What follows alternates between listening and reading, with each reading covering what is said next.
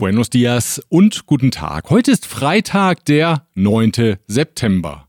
Mein Name ist Björn Liska. Herzlich willkommen beim Mexiko-Podcast. Schön, dass Sie dabei sind. Das Oppositionsbündnis aus PRI, PAN und PRD ist Historie. Die PRI ist in dieser Woche überraschend auf die Regierungspartei Morena zugegangen und hat eine Initiative eingebracht, wonach das Militär über den derzeit geplanten Zeithorizont hinaus für den Schutz der inneren Sicherheit sorgen soll.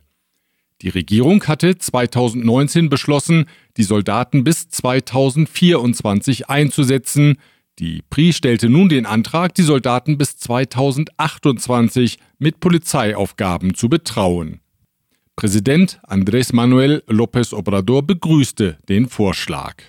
Hace bien el PRI en rectificar und er setzte sogleich zu einer Umarmung an und empfahl der PRI, das oppositionelle Dreierbündnis aufzukündigen und die Seiten zu wechseln.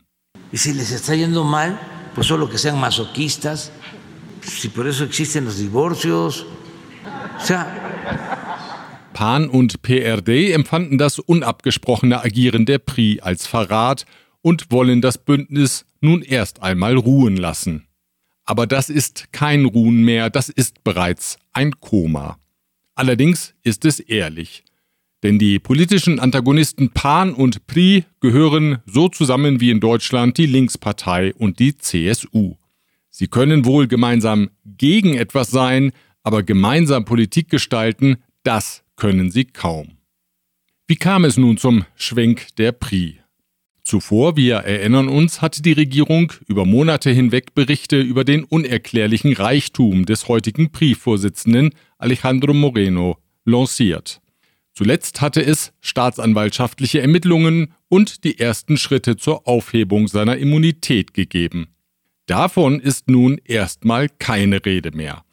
Alejandro Moreno darf hoffen, vom Saulus zum Paulus zu werden, Gestern traf er sich schon mal zum Meinungsaustausch mit Verteidigungsminister Luis Crescencio Sandoval.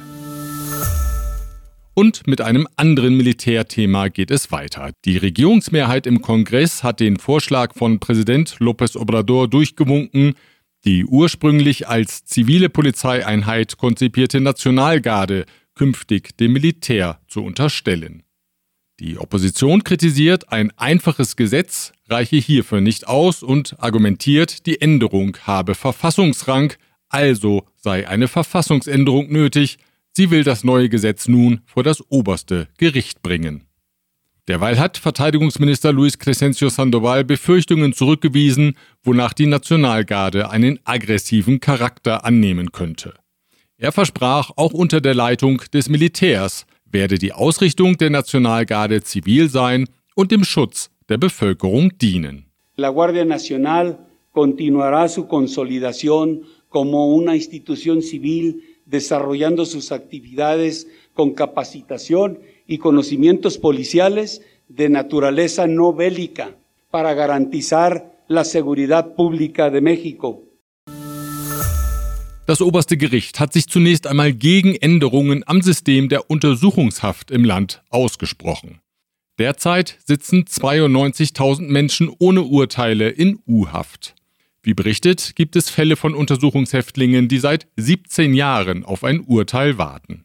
Eine Minderheit der Richter am obersten Gericht wollte die automatische Anordnung der U-Haft in bestimmten Fällen durch eine richterliche Prüfung ersetzen. Nachdem sich aber abzeichnete, dass der Vorschlag nicht den nötigen Rückhalt im Gremium bekommt, kündigte das Gericht am gestrigen Donnerstag an, dass man einen neuen Vorschlag erarbeiten wird. Ein Zeitrahmen dafür wurde nicht genannt. Zunächst also bleibt alles beim alten, beim mexikanischen Modell der U-Haft. Diese Ausgabe erreicht sie mit der freundlichen Unterstützung der folgenden Unternehmen. Global Mobility Partners, Ihr Spezialist für Umzüge von und nach Deutschland. Emfra Industrial Equipment ist Ihr zuverlässiger Partner für die Beschaffung von Ersatz- und Verschleißteilen aus Europa in den Bereichen Elektrotechnik, Pneumatik und Hydraulik. Evonik, ein weltweit führendes Unternehmen der Spezialchemie. Chloemecom, Technologien für die Automatisierung und die Energieverteilung in der industriellen Anwendung. Kernliebers, der globale Technologieführer für hochkomplexe Teile und Baugruppen mit den Schwerpunkten Federn und Standsteile. Das 50-jährige Bestehen feiert in diesem Jahr die Deutsch-Mexikanische Gesellschaft oder DMG. Aus diesem Anlass gab es jetzt ein Online-Webinar, in dem der Präsident der DMG, Dr. Michael Stump, mit Experten über Mexikos Entwicklung von Wirtschaft und Politik im vergangenen halben Jahrhundert sprach. Der Geschäftsführer der AHK Mexiko oder Camexa, Johannes Hauser, sagte in seinem Beitrag, eigentlich müsse man von der derzeitigen Regierung nicht als der Bewegung der Cuatro T, also der vierten Transformation sprechen, sondern von der fünften Transformation. Denn die vierte Umwälzung habe es seit Beginn der 1980er Jahre gegeben, als sich zunächst die Wirtschaft vom geschlossenen Markt zum liberalen Freihandelspartner wandelte und anschließend dann auch die Politik öffnete. Im Rückblick sei diese Öffnung richtig gewesen, wenn sich auch nicht alle Hoffnungen erfüllt hätten, so Johannes Hauser. Das Land also in die NAFTA-Mitgliedschaft zu führen oder geführt zu haben, war ein, ein mutiger Schritt und wie ich finde aus heutiger Sicht alles in allem richtiger Schritt. Die Diskussion über Segnungen und Nachteile von Freiheitsabkommen, die werden ja heutzutage sehr heftig geführt. Tatsache ist im Falle Mexikos, dass hier Millionen von Arbeitsplätzen geschaffen wurden. Aber was kritisch anzumerken ist, ist, dass die Erwartung, eine Konvergenz der Löhne, also eine Anpassung des Lohnniveaus zwischen den USA und Mexiko zumindest tendenziell zu erreichen, sich in keiner Weise ergeben hat. Mexiko sei dank dieser Politik heute ein moderner Industriestandort. Nicht zuletzt die Einladung Mexikos als Partnerland bei der Hannover Messe 2018 habe das gezeigt. Ebenso die Tatsache, dass mittlerweile deutsche Premiumhersteller ihre Autos in Mexiko fertigen. Losgelöst von Zahlen, die natürlich äh, wirtschaftliche Entwicklung widerspiegeln, ist meines Erachtens ein ganz wichtiger Aspekt in der Entwicklung des Landes über diese 50 Jahre erwähnenswert. Äh, ich beziehe mich hier klar auf die, die Schaffung und Entwicklung einer, einer hochmodernen Industriekultur. Eine Industriekultur, die den Wettbewerb nicht scheut, sich diesem Wettbewerb stellt und sich ihm auch erfolgreich stellt. Das ist äh, sicherlich ein, ein großer Kontrast zu der Situation, wie man sie vor 50 Jahren hatte. Heute ist Mexiko definitiv Teil einer globalisierten Wirtschaft, ein anerkannter Player im Weltkonzert, äh, insbesondere in der verarbeitenden Industrie und ist eben auch heute in der Lage, weltmarktfähige Produkte auf allerhöchstem Niveau ganz selbstverständlich sicherzustellen. Auf die politische Entwicklung ging der Leiter des Büros der Konrad-Adenauer-Stiftung in Mexiko, Hans Blomeyer, ein. Er erinnerte an die Unzufriedenheit in der Bevölkerung, die 2018 zum klaren Wahlsieg von Präsident López Obrador und seiner Morena-Partei geführt hatte. Äh, ein Grund für dieses ja wirklich überwältigende Wahlergebnis war ja, dass ein tief sitzender Wunsch in der mexikanischen Bevölkerung da war, wir wollen einen Wandel. Zu beobachten seien allerdings Demokratiedefizite. So gehe das Agenda-Setting, also das tägliche Kommunizieren der Regierungspositionen in der morgendlichen Mañanera-Konferenz, immer wieder mit Angriffen auf regierungskritische Stimmen einher. Es wird aber auch Oppositionsbashing betrieben, es wird Medienbashing betrieben in diesen Mañaneras in einer Art und Weise, die äh, aus meiner Sicht äh, Fragen aufwerfen, wie es denn um das Demokratieverständnis bestellt ist. Die hohen Zustimmungswerte für López Obrador rückte Blomeyer in den Kontext seiner Vorgänger.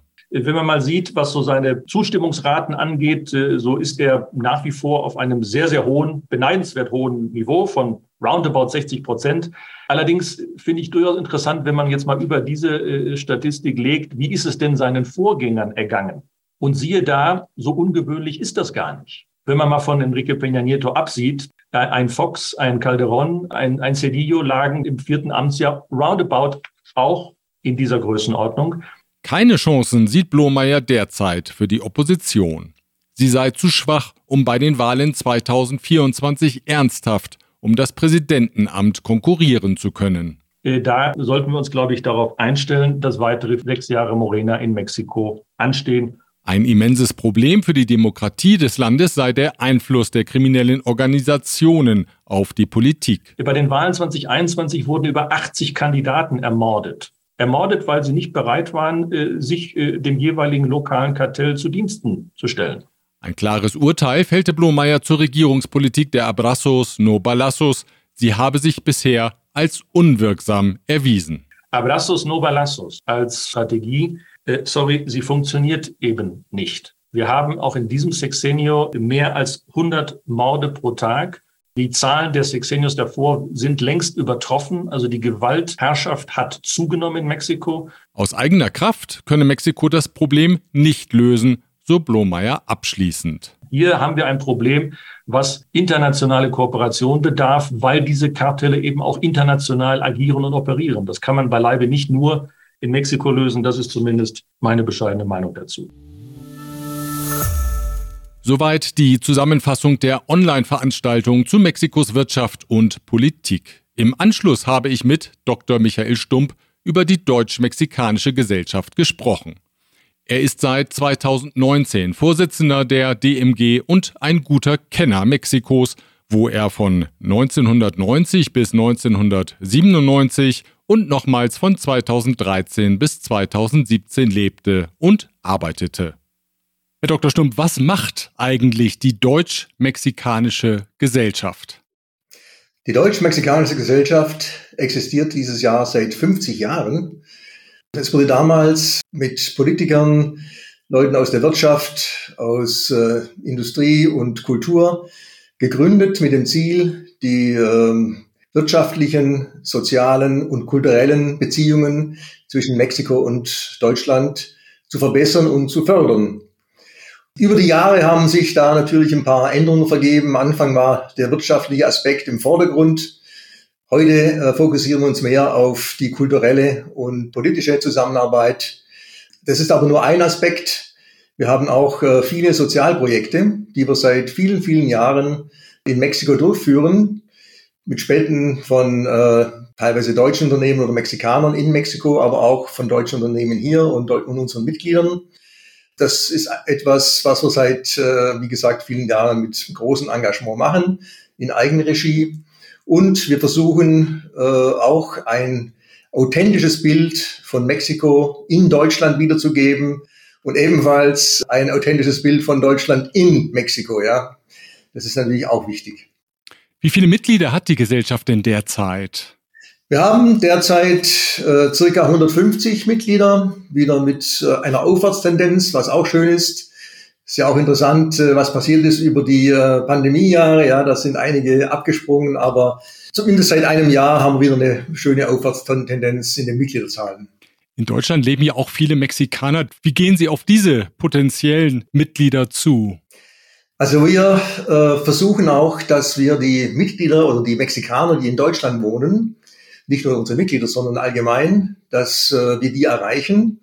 Wir haben auch zum Beispiel Stammtische äh, in verschiedenen Regionen, wo wir äh, einladen und da muss man nicht Mitglied sein bei unserer Gesellschaft. Und das, äh, diese Stammtische werden vor allem auch von, äh, von jüngeren Mexikanern besucht, die in Deutschland studieren, zum Beispiel in Heidelberg, Medizin oder in Karlsruhe, die technischen äh, Fakultäten.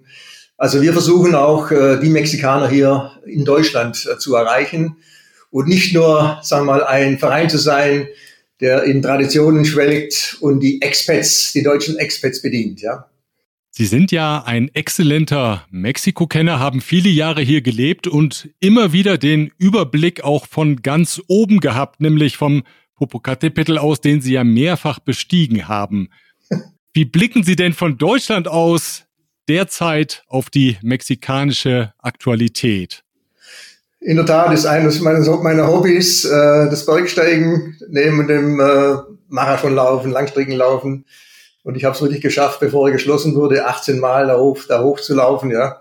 Gut, mein, mein Blick äh, auf Mexiko hat sich da äh, nicht geändert. Also ich bin ja in einem großen deutschen Unternehmen groß geworden, das ich auch äh, in Mexiko und Zentralamerika vertreten durfte. Und äh, wir sind gewohnt, langfristig zu denken. Ja. Das heißt, äh, wenn investiert wird, denkt man nicht äh, in Sexenios oder vier Jahre, da denkt man langfristig. Und was sind die Rahmenbedingungen, die wir in Mexiko haben? Ja? Exzellente äh, Logistik, zum Beispiel mit zwei Küsten. Dann haben wir natürlich die Nähe zu USA, zum NAFTA-Raum. Ja? exzellente Bildungssysteme, muss man auch sagen, in Mexiko, ja, gut ausgebildete Leute. Also das sind die Rahmenbedingungen, die sich eigentlich nicht großartig ändern und eigentlich sehr positiv sind äh, für Mexiko.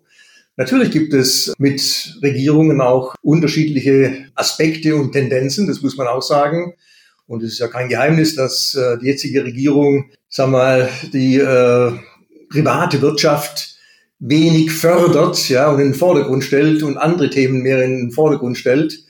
Aber ich denke auch, dass die Unternehmen selber mittlerweile so groß sind und wichtig sind, dass sie Mexiko auch ohne große Unterstützung voranbringen oder weiterhin voranbringen. Und wenn man die Zahlen natürlich sieht jetzt, wie Mexiko wieder gewachsen ist, ist es ja auch sehr positiv, ja.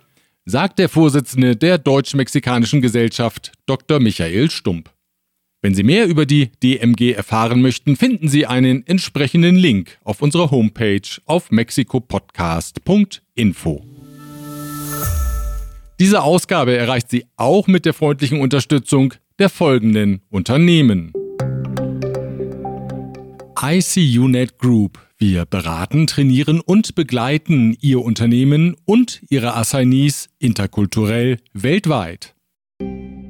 German Center Mexiko. Büros, Beratung und Netzwerke unter einem Dach. Rödel und Partner. Ihre maßgeschneiderte Wirtschaftskanzlei. Ascens Blue.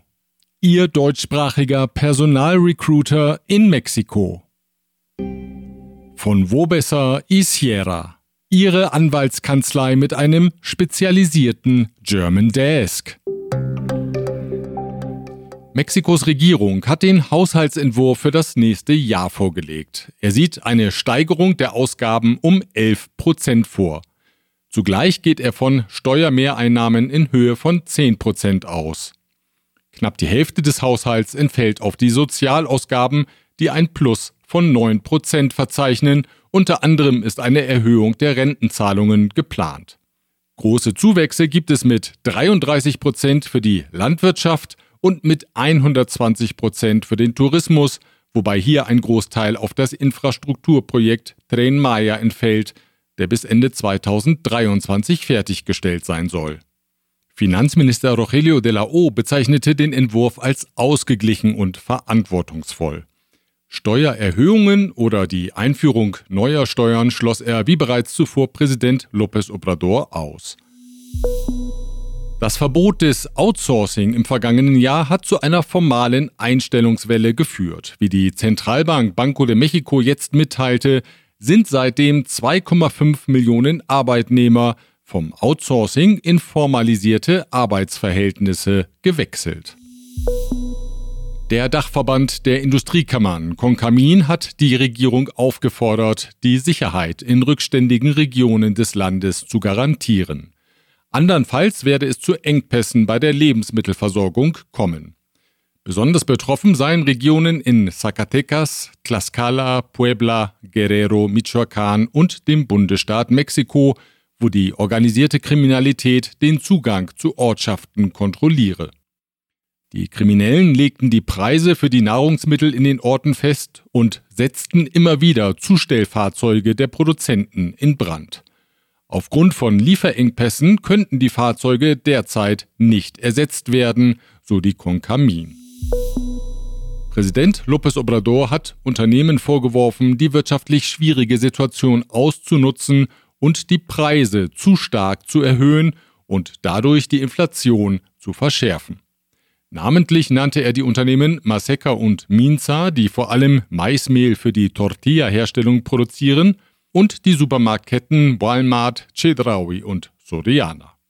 Er kündigte an, dass das Finanzministerium Firmenvertreter zu Gesprächen einbestellen werde, in denen diese die Preissteigerungen erklären sollten. Anschließend seien Produzenten von Eiern, Geflügel und Thunfisch an der Reihe. Nach neun Jahren wurden die ehemaligen Mitarbeiter der aufgelösten Luftfahrtgesellschaft Mexicana jetzt aus dem Terminal 1 des Hauptstadtflughafens Benito Juárez verwiesen. Sie hatten dort eine Cafeteria, einen Copyshop und einen Verkauf von Kunsthandwerk betrieben und immer wieder beklagt, dass ihnen keine Rentenzahlungen überwiesen würden, obwohl ihnen diese zustünden. Marinesoldaten besetzten zunächst den Bereich im Flughafen. Am 15. September spielen die Tigres del Norte auf dem Zocalo auf. Die Musiker aus dem Norden machen sehr populäre Umtata-Musik und besingen gerne die Welt der Narcos. Soy el jefe de jefes, señores. Me respetan a todos niveles. Die Narkokultur gehört mittlerweile fest zur mexikanischen Kultur, warum also nicht auch zum Fest der Unabhängigkeit? Mittanzen wollen offenbar auch Boliviens Ex-Präsident Evo Morales und Uruguays Ex-Präsident José Alberto Mujica. Sie haben ihre Teilnahme bestätigt. Auch Nachfahren von Martin Luther King werden erwartet, ebenso Familienmitglieder des Wikileaks-Gründers Julian Assange und die Tochter von Che Guevara. Damit es ein spannender Abend für sie alle wird, müssen die nur noch eine Lotterie loskaufen, denn natürlich gibt es wieder eine Sonderziehung der Lotteria Nacional. Soweit die Nachrichten aus Mexiko. Ich wünsche Ihnen eine schöne Woche mit dem Grito und wir hören uns, wenn Sie mögen, wieder am nächsten Freitag, dem Unabhängigkeitstag. Bis dahin.